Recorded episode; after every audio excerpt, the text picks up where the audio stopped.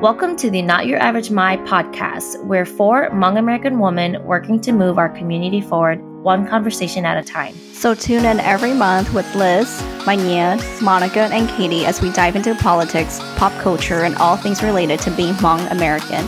Let's get it! Welcome back, listeners, to Not Your Average My with Katie, Liz, Monica, and Manya. Uh, we have a lot to talk about with the 2020 elections this year, and um, I know that we've had two episodes on this already, and we're going to conclude uh, our episode on the elections with our post-election reviews and reflections. So, I like many of you, we were really, you know, anxiously waiting for a winner to be uh, declared, and we're so grateful that there is now a clear winner uh, for the most part, Woo! and a better sense of direction for our country. So we are super excited that you know Joe Biden and Kamala Harris are headed to the White House. Um, so before we yes. jump into our reflections of the 2020 elections, we want to do a check in. We haven't talked, I think, since September, right?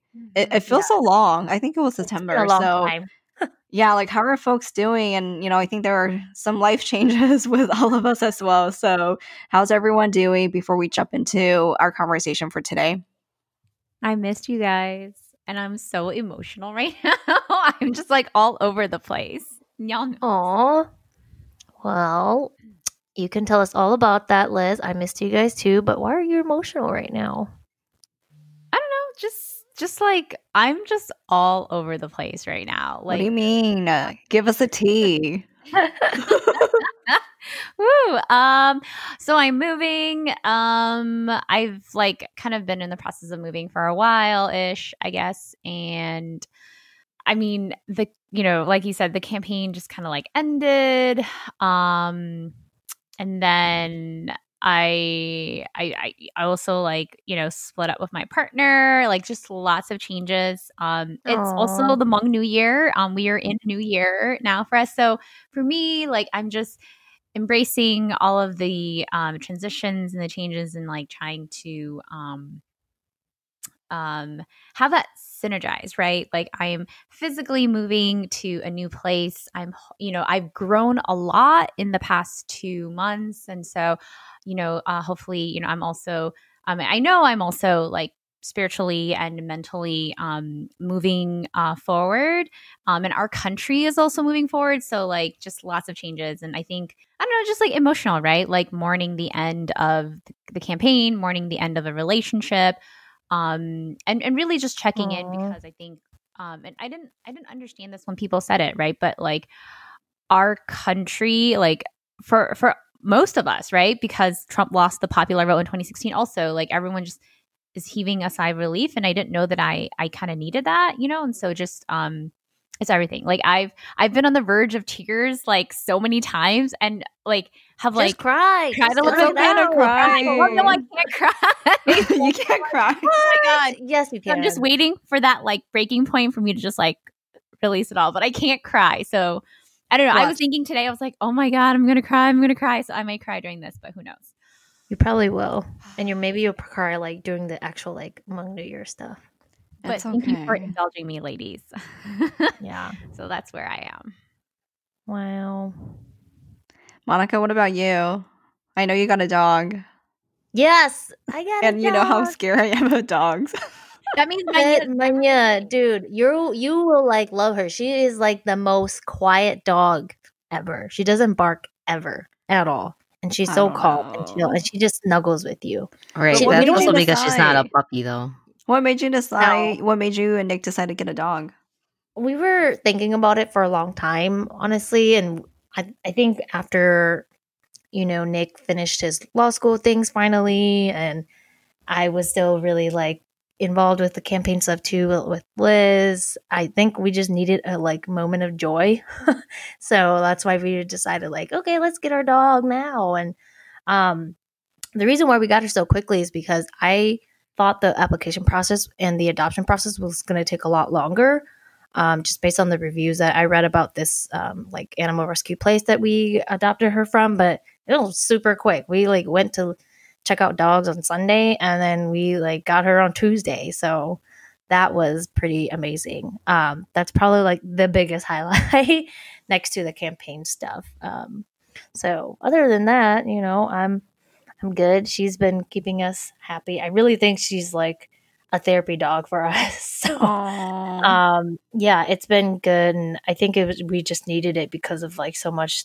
all of the things that were going on and like I was so busy and stressed out with both school and the campaign like then I was like dying. But now that like, it's over, I can just focus on school now. So uh, Has any of your routines changed? Like, do you feel like a parent? Oh yeah, dude. I'm like, oh my god, this is like a child, and I like don't regret it. I was all, gonna say that's a huge step. it is. I mean, getting engaged, yes, too, but then owning a dog together, raising a dog together, that's a you know. Mhm. Like I wasn't sure if we were ready, and I was like, "Are you sure we're ready for this, Nick?" He was like, "Yeah." I mean, if we're not, then whatever. We'll just go with it. I'm like, okay. So, I, I think that's how like most of our relationship has been. We've sort of just like, yeah, are we ready for this? And we're like, yeah, maybe. I think so. And if not, you know, we'll deal with it. But um surprisingly, you know, Nick has like taken um, the dog out every morning because he's the one who goes to work. So he just takes her out before he Mhm. Why goes is to work, that starts the surprising? Well, because Nick is not a morning person, and I was like uh, really unsure. And I told him this too. I was like, "Are you sure? Like, you want to do this? Because it's a lot of responsibility, you know." and he knows this. So, um, but you know, he's he's been great, and like I stay with home. I stay home with her during the day since I have to stay home and like work from home or whatever. And so it's it's a nice trade off um, that he does the morning shift. So yeah, I definitely feel like a parent, but you know. Oh, that's so cute, parent. Yeah. I can't wait for you to get a dog when you or get a cat. I know. One day when I'm over my fear of dogs, I might. I was thinking about that too, and I was like, you know, life is so stressful. I need a dog. Or a no, it will make your life more stressful. Really? You think so? Y'all No, just have a kid.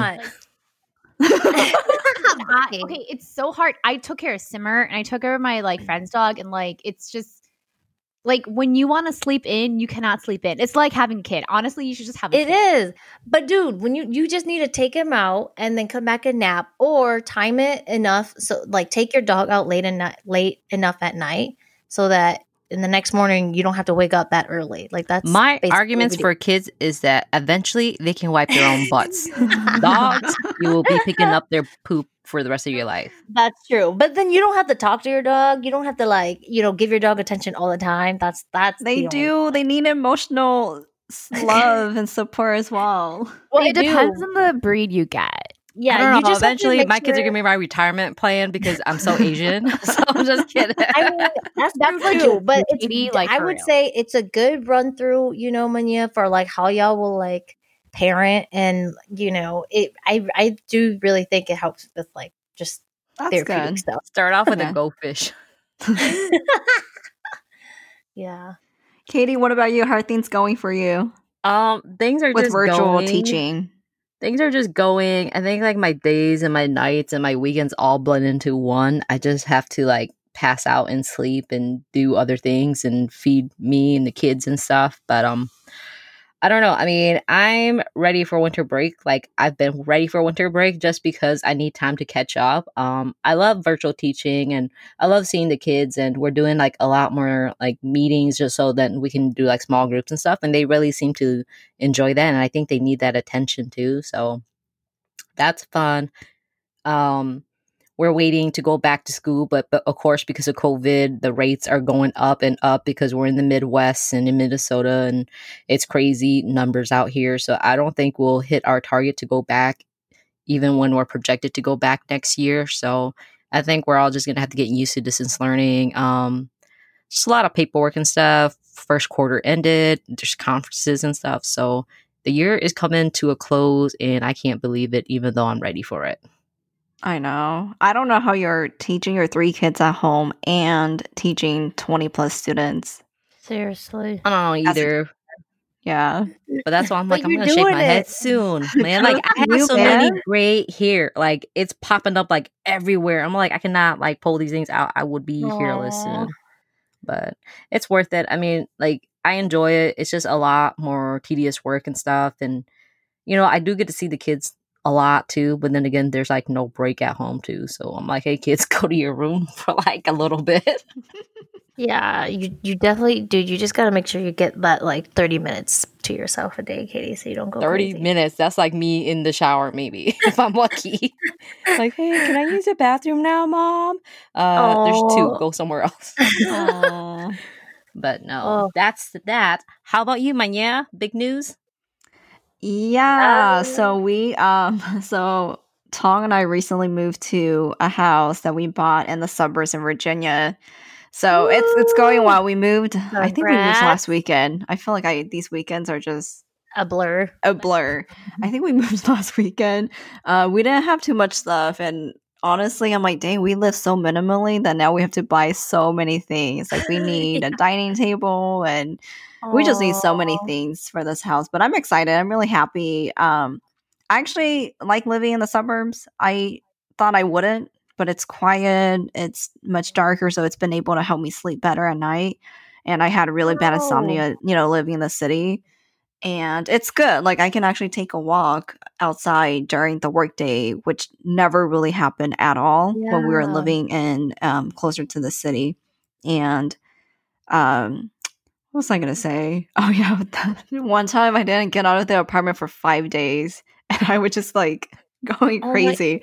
Oh so my god, man! I know, I know. Like even Me though we lived in the day. city, That's not bad. That's me every day. That's great, dude. Liz, crazy. you need to get out yeah. of, of your apartment. But it's so easy to just stay in your apartment and to not walk and not do anything because it's, su- it's such a small space. And we lived on the seventh floor. So it would just be too much work to just take a walk outside. But here, I'm like, okay, I need to go outside to do something. So it forces me to walk. And it's such a nice neighborhood, too. So things are going really well. Um, our, fl- our friends are pretty close by us as well. So yeah, things are good on my end. See, this is why you need a dog to force you to go outside. I know, I know, right? No. Other benefits of it. Or you can be in the cold like me. I got really desperate and I stuck my head outside the window. You know, I'm like, I don't want to go outside, but I need some fresh air. So I mean, honestly, yeah, you just gotta open the window, dude, and get that gust of wind, like at one point in your day. Y'all are crazy. I'd go crazy. All right, sounds good. Thanks everyone for sharing your updates. Uh, we'll go ahead and jump right into today's episode on post elections and our reflections. So, Katie, do you want to get us started? All right. Before we jump into what we can expect from the turnout of this year's election, how were you feeling on election day and the days that followed? Um, I think for me, I can go first. Similar to Liz, I have had a feeling of anxiety and like just, you know, the unknown, right? For the longest time, like even on election day, we knew we weren't going to know, but it was still so much like, oh my God, like what's going to happen? Why?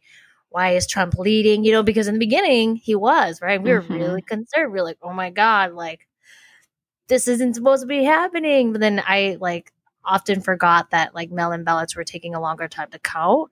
Um, and then you know, so that for me was still like so much anxiety, so much like heart and soul literally just like put into it. And so you really do feel invested, right? Or I felt really invested in like, man, what's gonna happen if we lose? And like I was always like mentally preparing for that because every day I'd ask Nick, dude, what the fuck? What if we lose? What if we do all this work and we lose, right? And he was like, yeah, that's a real, very real chance of that happening.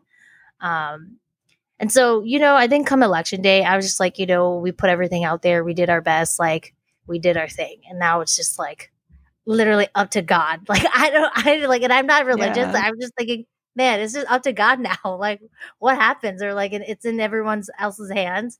Um, I don't know. It's weird, and I never say things like that, but Mm-hmm. um, that's how I was feeling. Did you all stay up like as long as you could? Yeah, we did, and then we just went to bed because we were like, we knew we weren't gonna know. Um, How late did you stay up, Monica? well, because we're like four hours behind the whole world, right? So it was actually easier for us because Right. Um, we went to sleep at like midnight our time, and then like the East Coast was already waking up for like their four a.m. news.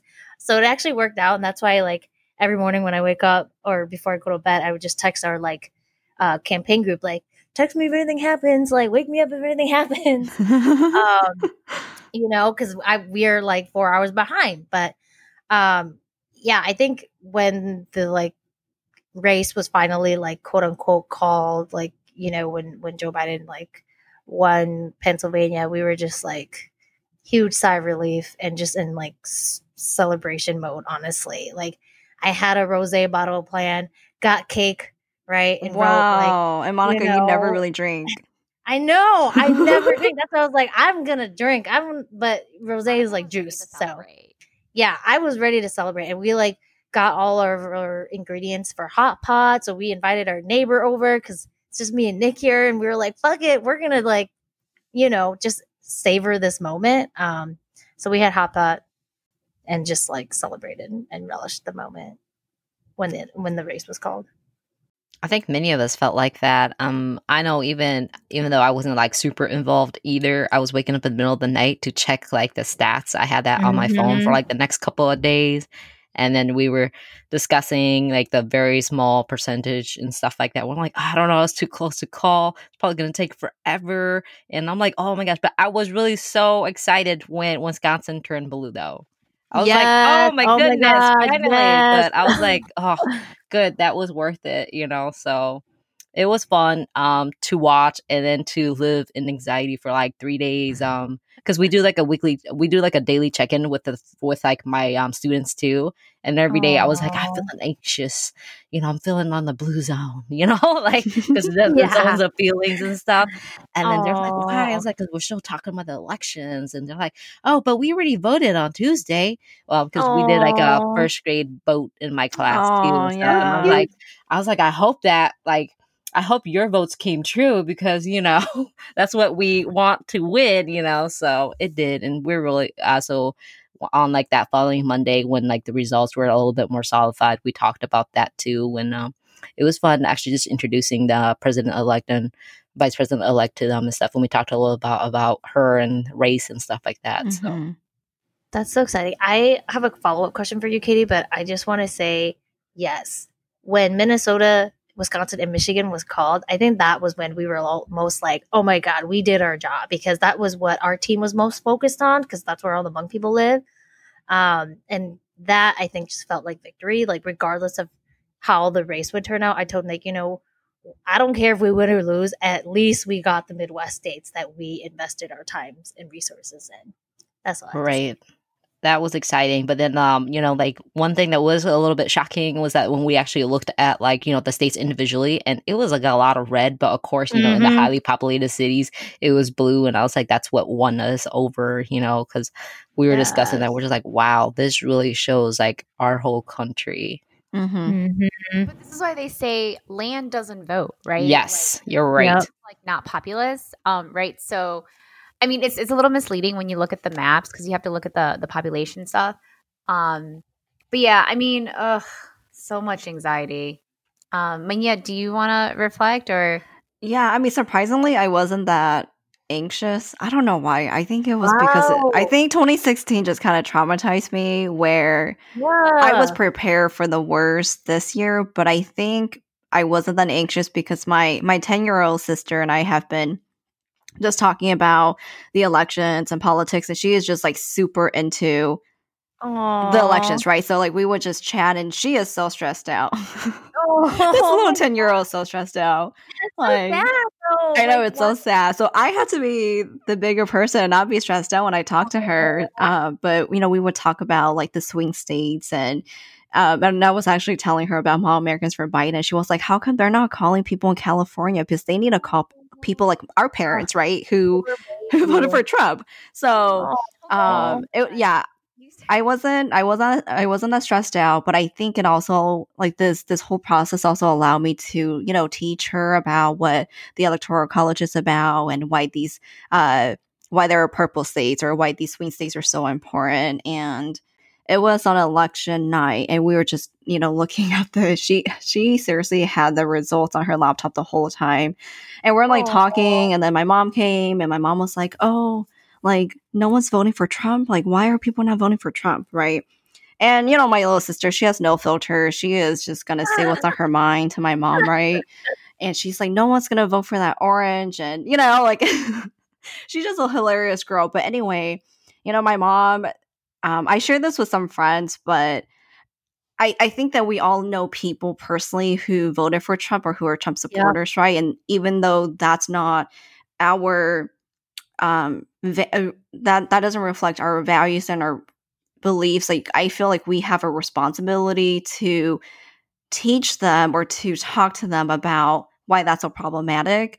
So, yeah. you know, my sister and I were just talking about the election results and my mom came in with, and made some comments and was just like, oh, I hope that, you know, Biden and Kamala don't win because she doesn't like women as leaders or as politicians. And obviously she said this in Hmong, right? To me and my 10 year old sister. And I was just so pissed off. Like I was so pissed off that like I I cried after I hung up with the phone, but I was just so pissed off because I'm like, you have 10 girls, you have 10 daughters, and you're willing to say this to your 10 year old daughter as well you know, to be like, hey, you can't amount to anything. You can't, you know, you can never be a leader no matter how good you are, right? And to me, it was just so, it was just so heartbreaking to hear that. And obviously, I had to say something. Like, I, I, we went back and forth. And I'm just like, why would you ever say something like that, especially to your daughters? Like, you've always wanted us to be successful, yet you feel like we can't ever amount to anything because we're girls and we shouldn't have any leadership roles or, poli- you know, any political roles, right? So it was just a, it was just a very heartbreaking moment. But I'm also like, you know, someone needs to say it. Like, we've talked about this in our Black Lives Matter episodes. No matter what, like the people that we love still have still have these racist tendencies like they, they, yeah. they, you know, they still want to uphold patriarchy. And I think that was just a, a moment of reflection where, like, gosh, like, you know, women within our community have internalized patriarchy so much that they hate themselves at the end of the day too. And it's just so yeah. sad. And I, I, I don't know. I would just like I I I got to do better and I just got to protect my little sister and you know not let her internalize that as well. So sorry, that's a pretty long story, but you know, I think I think for this year, like I wasn't that anxious, but there was a lot of you know, there's a lot of stake. And I, you know, I, I feel like we needed to, well, I needed to do my part to make sure that, you know, even if there are Trump supporters within my family, like it's my responsibility to talk to them about why that's so problematic.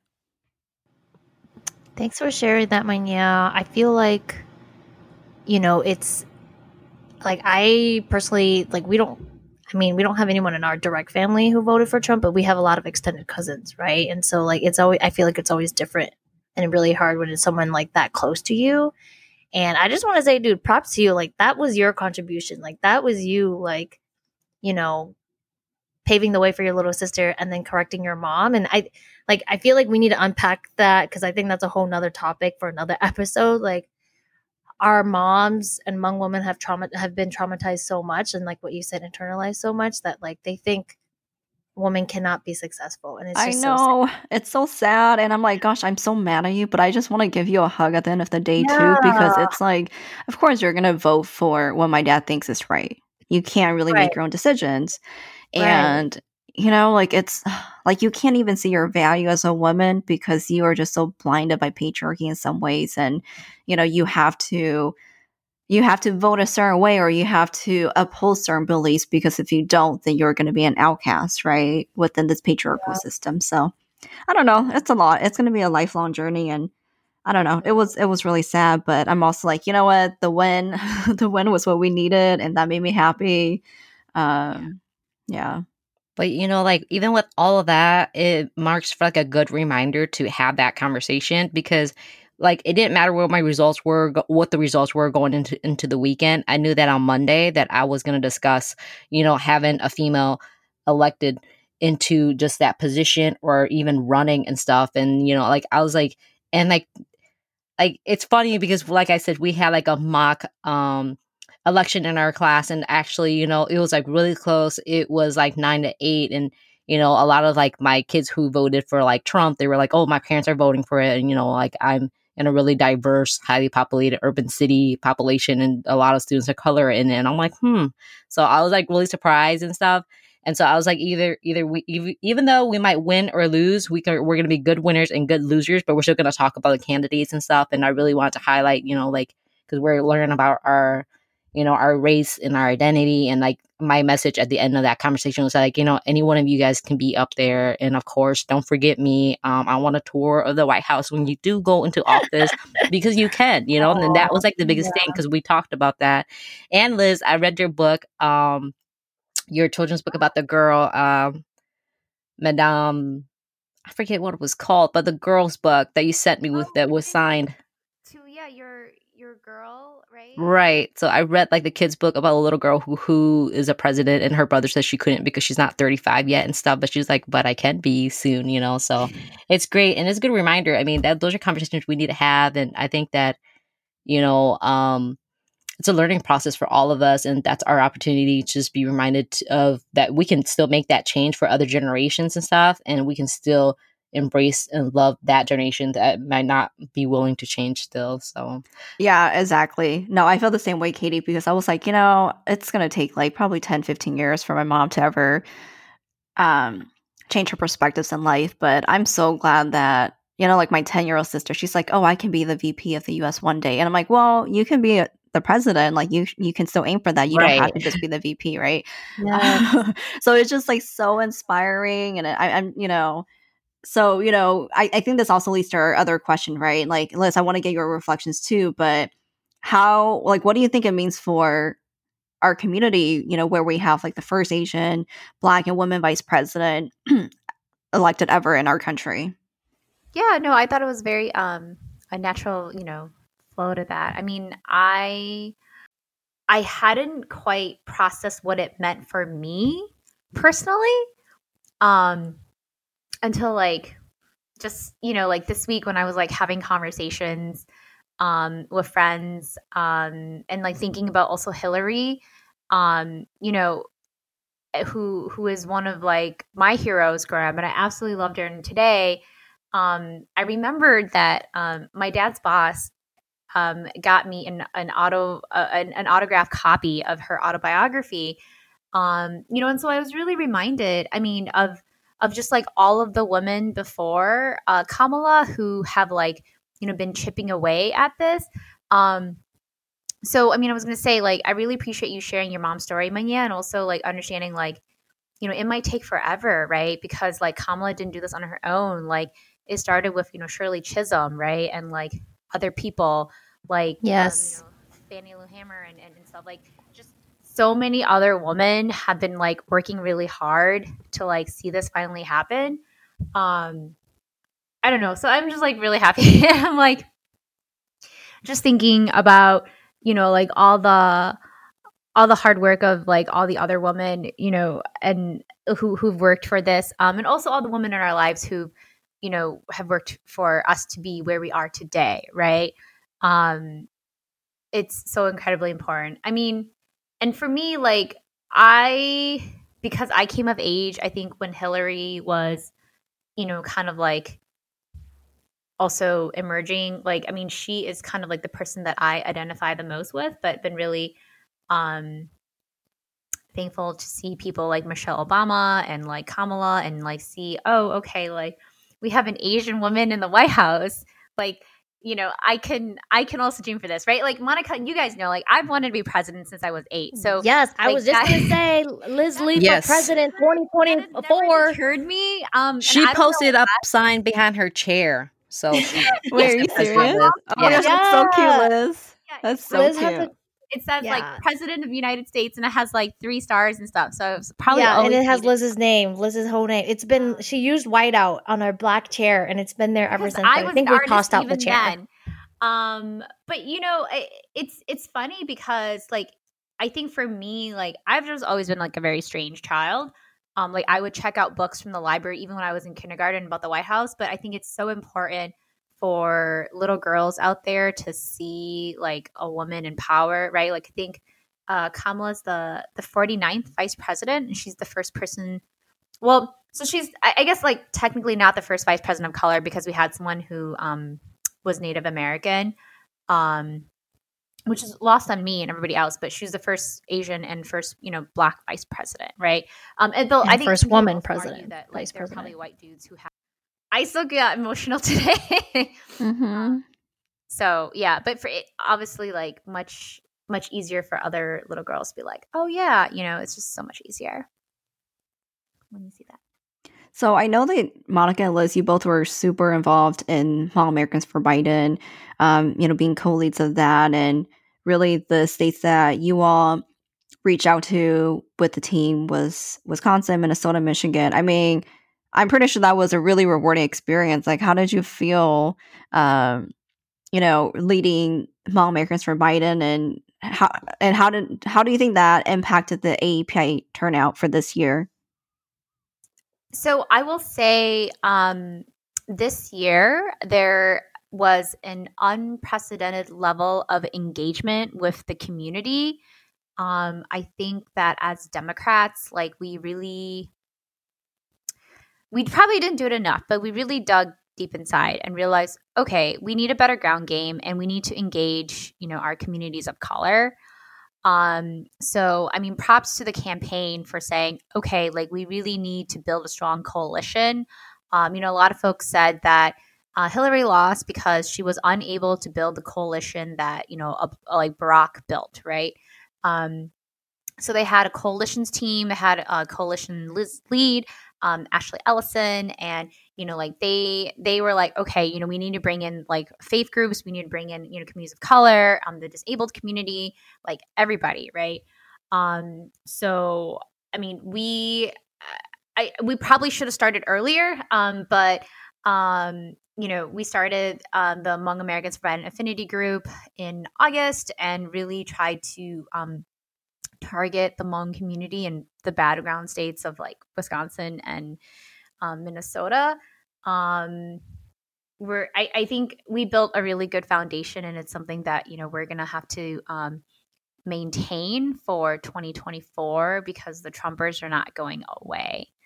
Um, but it, it was I don't know, Monica. You should you should chime in too. It was a lot of hard work, and actually, like I didn't know if we would win. Um, you know, I think I I've learned like you know you play to win the game, but like you know, sometimes you also gotta like fake it till you make it because I was so worried because we would get Trumpers and they would say yep. all sorts of crazy things. Um, so yeah. that, I mean, I'll toss it to Monica. I mean, Liz, yeah, feel free to chime in. I I think I had a lot of feelings about this. Like, I'll be honest.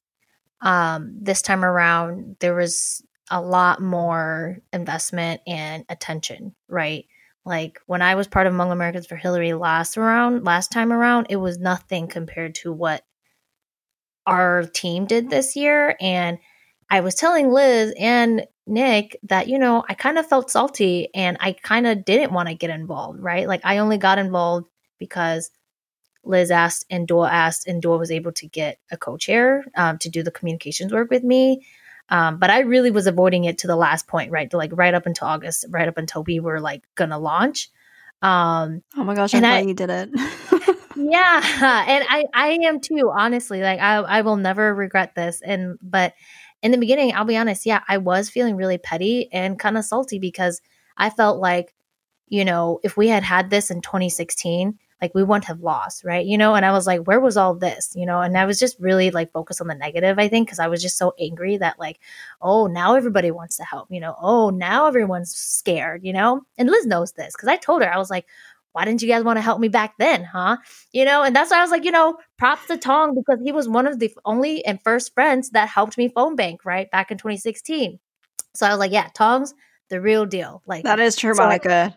that is true. But you yeah. know, I, I, think I think people didn't realize people thought it was going to be an easy win yeah, back in yeah. 2016, right? Right.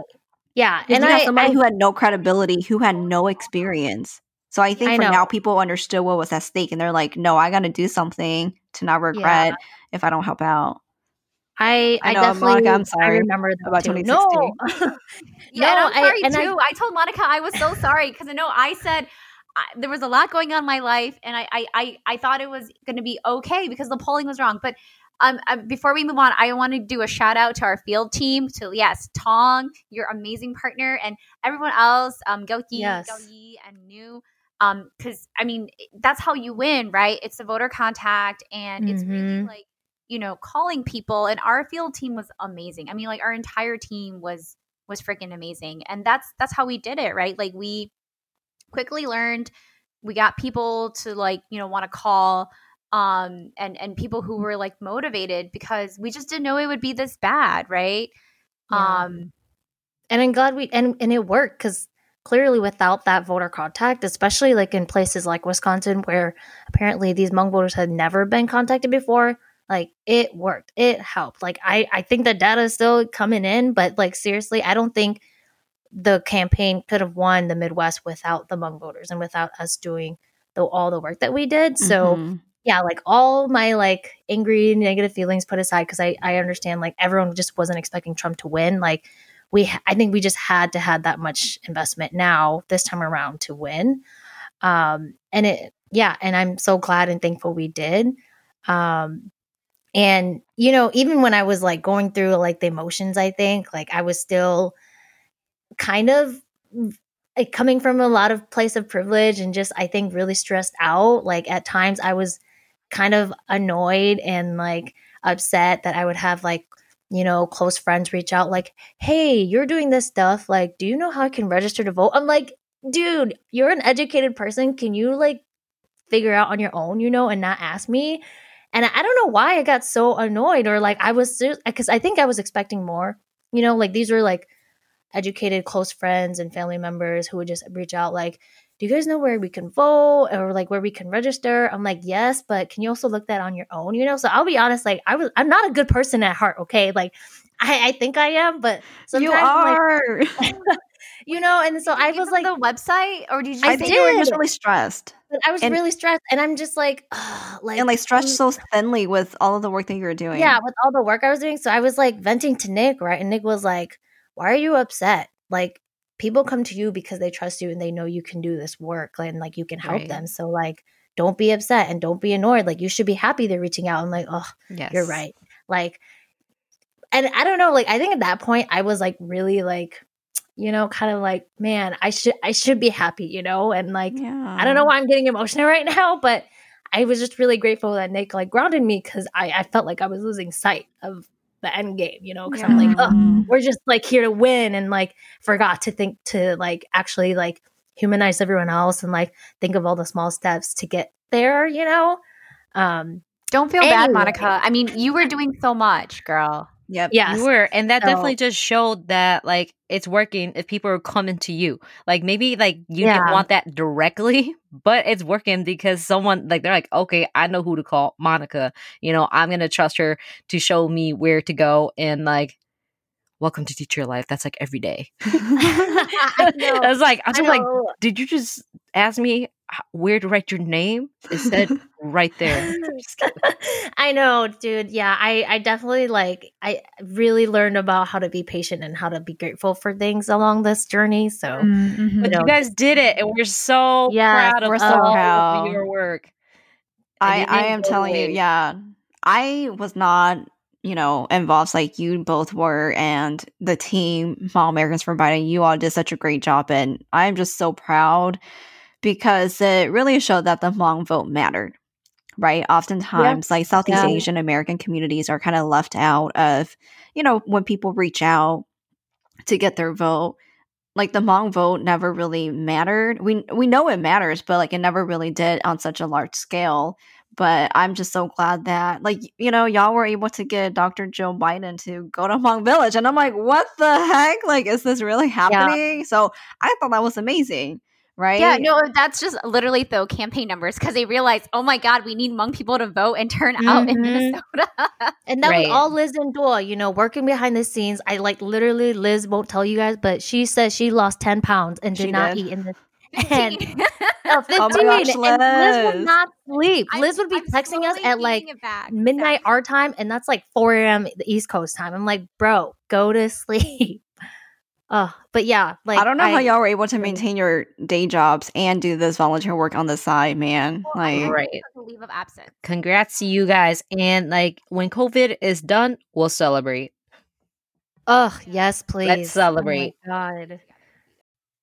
I think it was just because we're in a pandemic and everything was virtual, like it made it a lot easier, I'll be honest. Um but also I like I think we just we were so savvy and everyone was so like innovative with how to connect and like, oh, we're gonna have phone banks on Zoom, you know, like we'd never done that before. Like you know, or we're, we're gonna like have a party on Zoom. Like, I, I don't know. Zoom is life now, I, I guess. But at the end of the day, yeah, I, I just, you know, props to Dua and like the team and, and Liz and all of the API folks who like helped elevate our group too. Like mm-hmm. it was mm-hmm.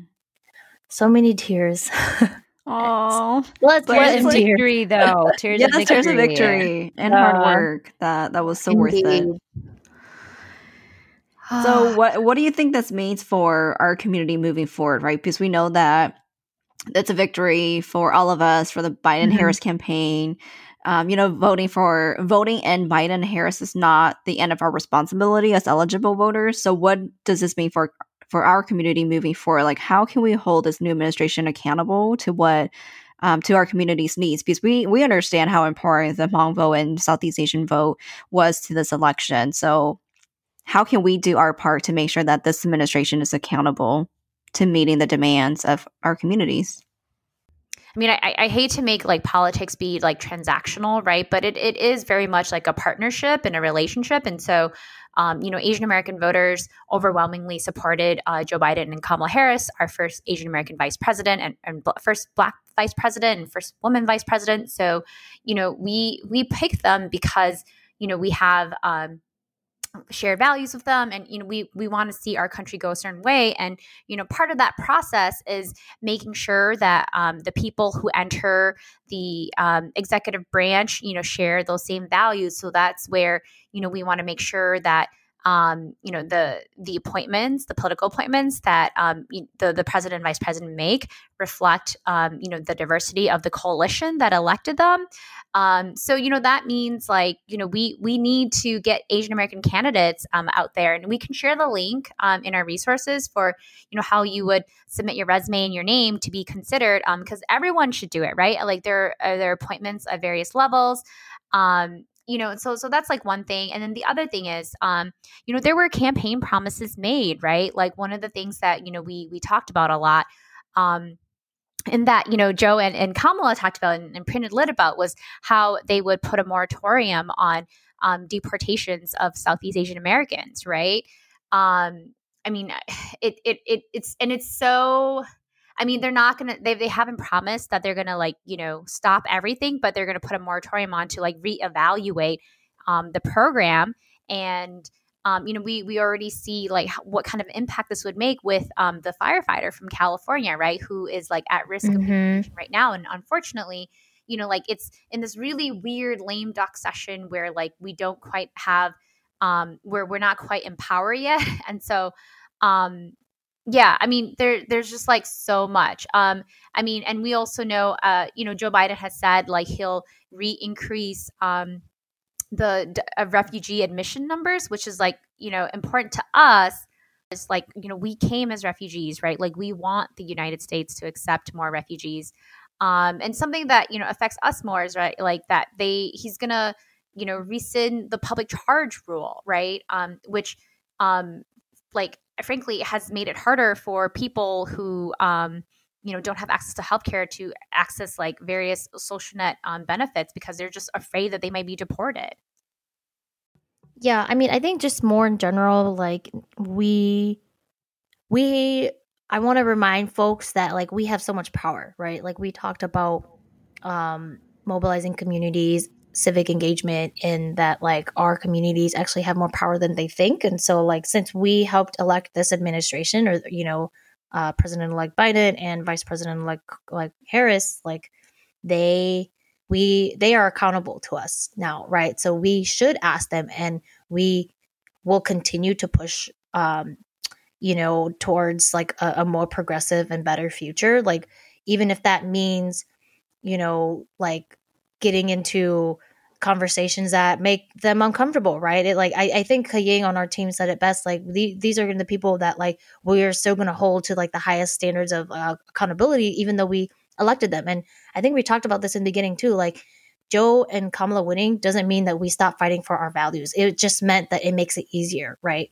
Because um, I think we all talked about how yes, they may not have been our first candidate, like our first choice in the beginning, but now that they are our leaders and they we've we helped elect them, they do have that like um like what Liz was saying. I, I want to say like that that responsibility to Mhm. you know like uh, return the favor or or to really like okay now that we elected you you guys do got to listen to us and you got to take our issues seriously so um, I, I think that's like what we can and should expect um, depending on how the you know senate race goes in georgia um, and how many seats and like we like if we have control of both um, the house and the senate right like it, it'll depend on what joe biden can achieve. Um, i think there were like a lot of speculations like oh well if we lose the senate then joe biden will just use that as an excuse to like not pass progressive policies. Um, but i actually don't know if that's true. Or i, I don't know. I mean we'll see. Um, but I think that's all to say. Like it, it depends on um, who has control of the Senate, and that you know really we we just got to continue to push. Like that's just Mhm. it. Um, and and folks got to know that like we have so much power, so much more power than um, we think we do. All right, so wrapping up with one victory behind us as we move forward, what is next? What can folks do? Um, great question, Katie. Just as I was saying, um, there is currently a Georgia um, Senate runoff, which means like the votes were like way the margins were too close, and so now they're going to um, have another race, right, for the two for the four Senate candidates in Georgia, and that's the way that like that's really the next battle, like of, of Yep. this of this whole like war that we've been on. Um, that's the next battle for us, and so um, maybe Liz can talk about like the key the key information and dates there. But like if you can, listeners, help donate to the Senate races. Um, I think it's uh, Jon Ossoff and who Reverend Warnock. He was the guy who gave the sermon at uh, John Lewis's funeral um, or the Mm. service. Um, I mean, so it's not just like any old uh, Senate race. Um, so, I mean, one thing um, is like our system is broken, our electoral system is broken. This is another conversation.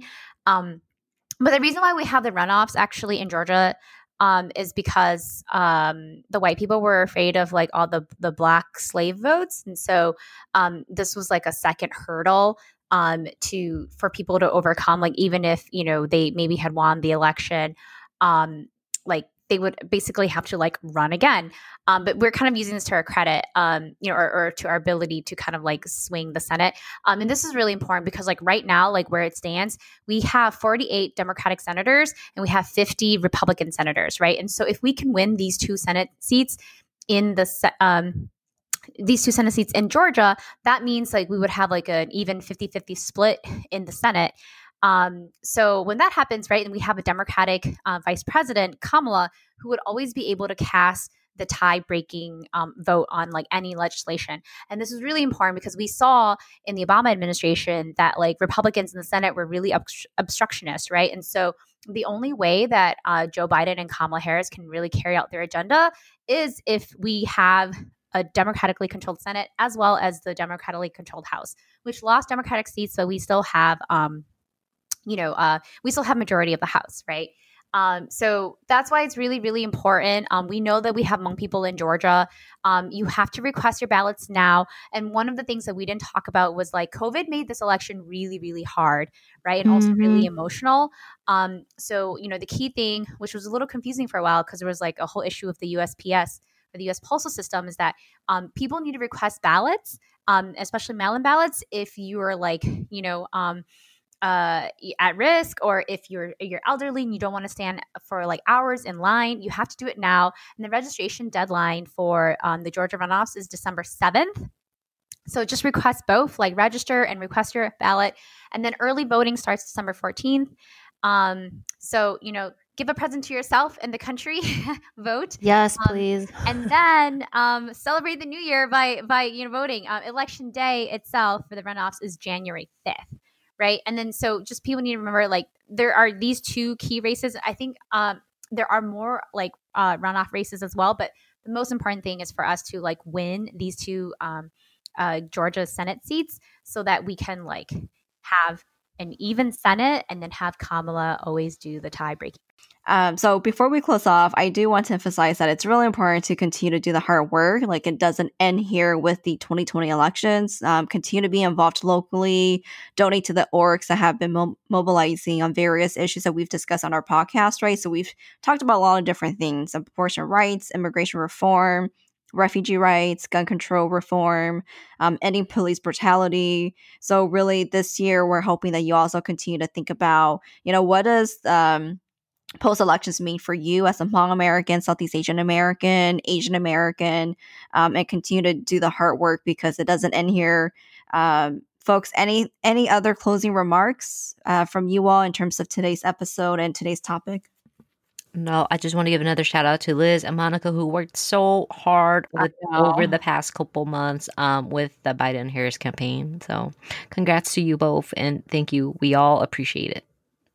Oh, thanks, guys. We couldn't have done it Thanks. without I mean, y'all. the victory is really for everybody else because you know everyone turned out. I'm I despite all the Trumpers that I talked to, I think I hope I was able to you know enlighten some folks and change their minds. Um, But yeah, I mean, it's really for for everybody because we just like I was saying, you know, we love our Hmong people so much, and it's not that we're trying to you know say oh we know better but like we've seen what happens you know and and, and like i i just i could not have been in dc for another four years like this Yeah. so And I think just to echo that and what you were saying earlier, Manuel, like I think now is um, an opportunity for us to just really reach out and like try to continue convincing our family members that like you know this isn't the right way and we're going to do everything our, our, we can um and i think just yeah echo everything. This isn't it. Like the battle's not over. And i hope everyone um